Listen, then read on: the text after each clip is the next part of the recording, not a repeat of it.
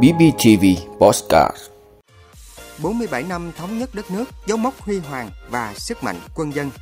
Thăm tặng quà gia đình lão thành cách mạng ở Đồng Xoài. Đoàn khách đầu tiên ngắm thành phố Hồ Chí Minh từ trực thăng. Trách nhiệm của nghệ sĩ với công chúng. Lào tham khảo ý kiến người dân về việc mở cửa đất nước. Đó là những thông tin sẽ có trong 5 phút tối nay ngày 30 tháng 4 của BBTV. Mời quý vị cùng theo dõi.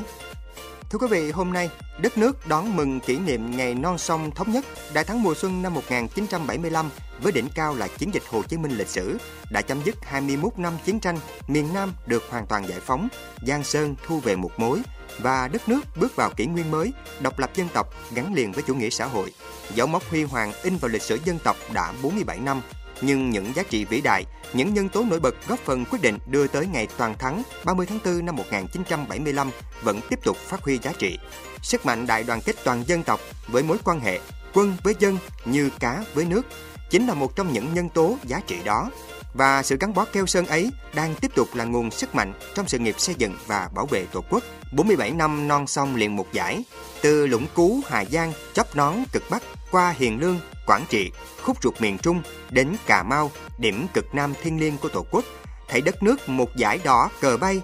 tự hào trước dấu mốc huy hoàng in vào lịch sử dân tộc, càng cảm nhận và thấy rõ hơn nguồn sức mạnh to lớn đại đoàn kết toàn dân với nền tảng là mối quan hệ gắn bó máu thịt quân dân trong sự nghiệp xây dựng và bảo vệ Tổ quốc. Nguồn sức mạnh ấy, như Tổng Bí thư Nguyễn Phú Trọng đã khẳng định,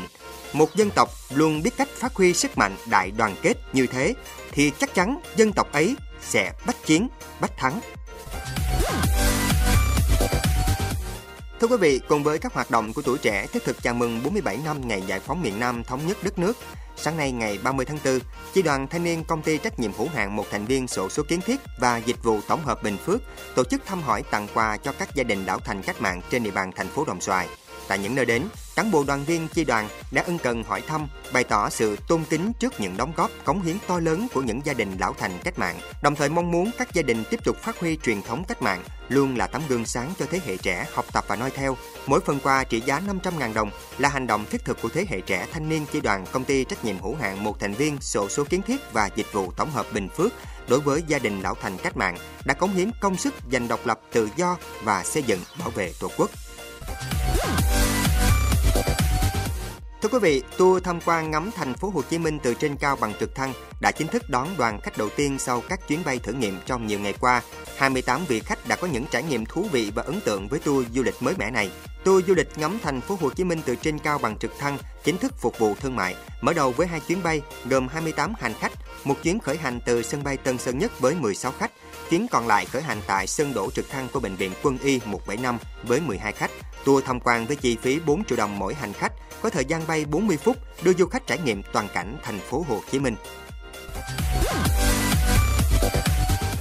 Thưa quý vị, một MV của ca sĩ Sơn Tùng MTB vừa ra mắt được vài giờ, ngay lập tức đã nhận được những phản hồi tiêu cực từ khán giả, chủ yếu là các bậc phụ huynh. Nội dung MV được cho là chứa những hình ảnh cổ suý cho bạo lực, tự sát, ảnh hưởng không tốt đến giới trẻ. Các cơ quan chức năng thì cho biết sẽ đang phối hợp xử lý vụ việc theo hướng tạm dừng phát hành MV.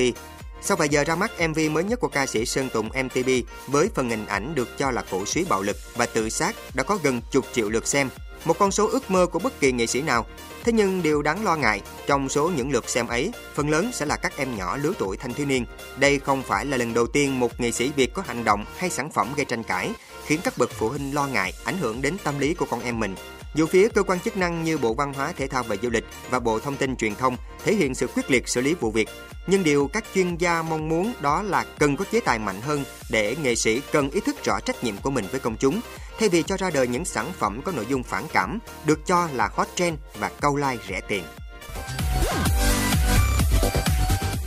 Thưa quý vị, Ban chỉ đạo quốc gia Lào về phòng chống dịch Covid-19 vừa ra thông báo tham khảo ý kiến của người dân về khả năng mở cửa trở lại các cửa khẩu đối với hoạt động xuất nhập cảnh phổ thông trước khi trình chính phủ phê duyệt. Bên cạnh đó, Ban chỉ đạo quốc gia Lào về phòng chống Covid-19 cũng sẽ tham khảo ý kiến người dân về việc có đồng ý hay không với yêu cầu những người chưa có chứng nhận tiêm vaccine cần phải có chứng nhận xét nghiệm Covid-19 âm tính trong vòng 72 giờ trước khi nhập cảnh Lào, trong khi người tiêm đủ liều cơ bản vaccine chỉ cần chứng nhận xét nghiệm nhanh âm tính trong vòng 24 giờ và khi đến Lào không phải thực hiện xét nghiệm thêm.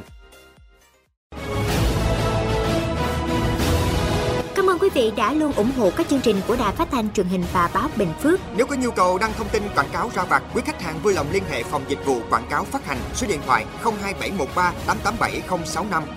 BBTV, vì bạn, mỗi ngày.